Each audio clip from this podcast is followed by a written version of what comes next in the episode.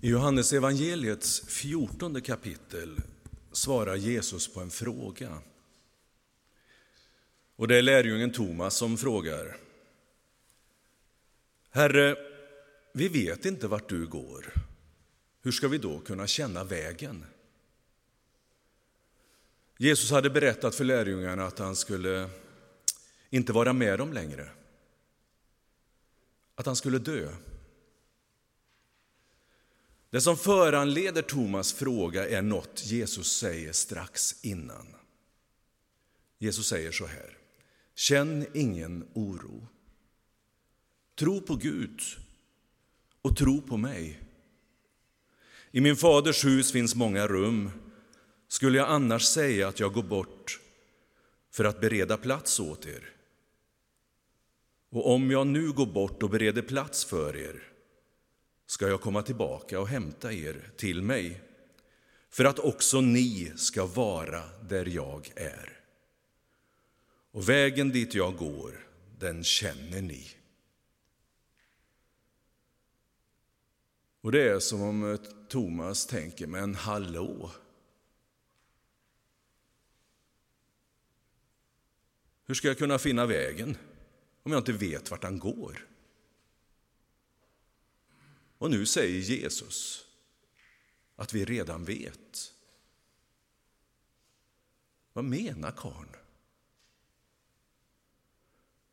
Svaret från Jesus är bevingat, men inte helt enkel att förstå.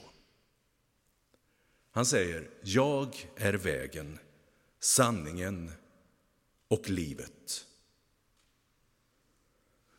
Och den här meningen var så central för urkyrkan, alltså den första kyrkan, äldsta kyrkan, att de benämnde sig själva som vägens folk. De var vägens folk. Det fanns en livets väg som de ville följa. Och den vägen var en person, Jesus Kristus. Att gå den väg som Jesus ledde dem på. Det var tanken i urkyrkan. Och deras kritiker började lite nedlåtande kalla dem för kristna. Något som vi kanske är lite stolta över att kunna kallas idag. Ordet kristen var ett skällsord. Därför att de som tillhörde vägens folk tycktes hela tiden tala om Kristus. Och jag är ganska övertygad om att vägens folk till att börja med, alltså urkyrkan, var måttligt roade av att kallas kristna. För det var ett skällsord från maktelit och de som tyckte illa om dem. Men det är ju så att verkligheten vinner alltid.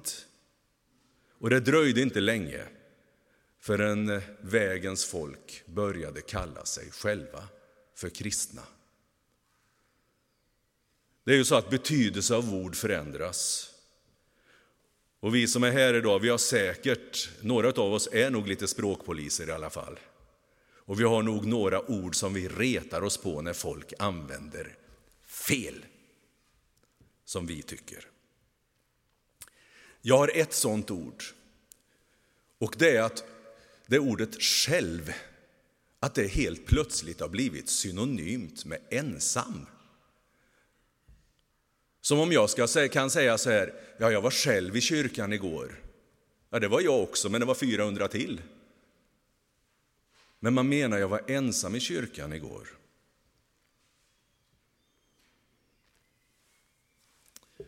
Problemet är att det här har blivit så allmängiltigt idag. Så ändra får jag göra som Don Quijote, slåss mot väderkvarnar och dö bitter över att ordet, ordet själv har förvandlats till synonym av ensamhet. Ensam. Eller också accepterar jag det är som det är och det är det som är språkutveckling. Vad jag än tycker. Det man inte kan besegra får man förlika sig med, finns det en tanke som är. När Paulus i första Korinthierbrevet ska beskriva vägen, den väg som första kyrkan vill följa, då skriver han i slutet av det vi kallar tolfte kapitlet i sitt brev till församling, första brev till församlingen i Korint. Jag ska nu visa er en väg som är överlägsen alla andra vägar. Och så kommer det fantastiska trettonde kapitlet, kärlekens lov. Där det står om att om tron, hoppet och det som är störst, kärleken. I urkyrkan var det vägen, kärlekens väg, som var synonymt med Kristus. Och när Johannes skriver i sitt första brev så skriver han det vi sa i Stora boken, att Gud, Gud är kärlek. Och det är någonting radikalt i den tidens tänkande. Det som för oss låter kanske som en klyscha kan användas slentriant. Men Gud var vredens Gud, en dömande Gud, en hård Gud. Och så kommer Johannes och skriver, Gud är kärlek. Så älskade Gud världen att han gav den sin enda son. Ursprunget till Paulus och Johannes beskrivning av livets väg går tillbaka till Jesus själv när han ger lärjungarna det nya budet, som egentligen inte är så nytt. Men uppenbarligen måste det trummas in. Ett nytt bud ger jag er, att ni ska älska varandra. Så som jag har älskat er ska ni också älska varandra. Det är kärleken som ska vara de som följer vägen, signum. Jesus var den första kyrkans stora uttryck för kärlek. Så älskade Gud.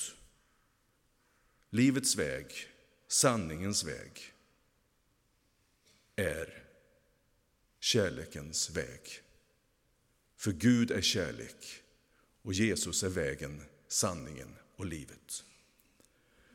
I varje tid står vi kristna inför en utmaning.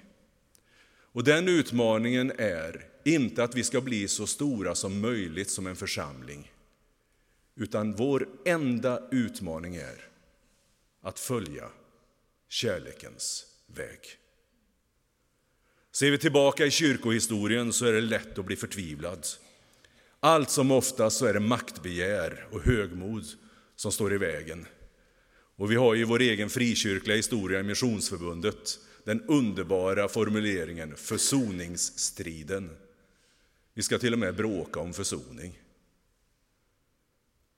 Vår utmaning idag, som Immanuelskyrkans församling och gemenskap, är inte att vi måste bli fler.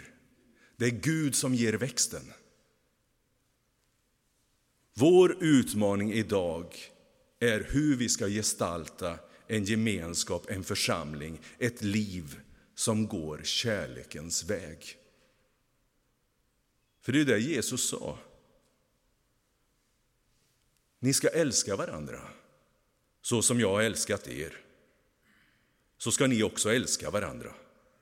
Alla ska förstå att ni är mina lärjungar om ni visar varandra kärlek. Att växa som församling handlar då inte om att hitta nya radikala sätt att evangelisera. Det är inte att nostalgiskt försöka hitta tillbaka till väckelsemöten som fungerade på 1940-talet.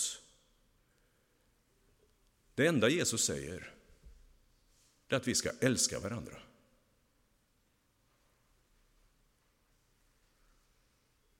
Det betyder, vad det betyder i vår tid, är det avgörande, den avgörande insikten för en församlings överlevnad. Vad det betyder i vår tid är den avgörande insikten för en församlings överlevnad. Den danske filosofen Sören Kierkegaard skriver Jesus vill inte ha anhängare, utan efterföljare.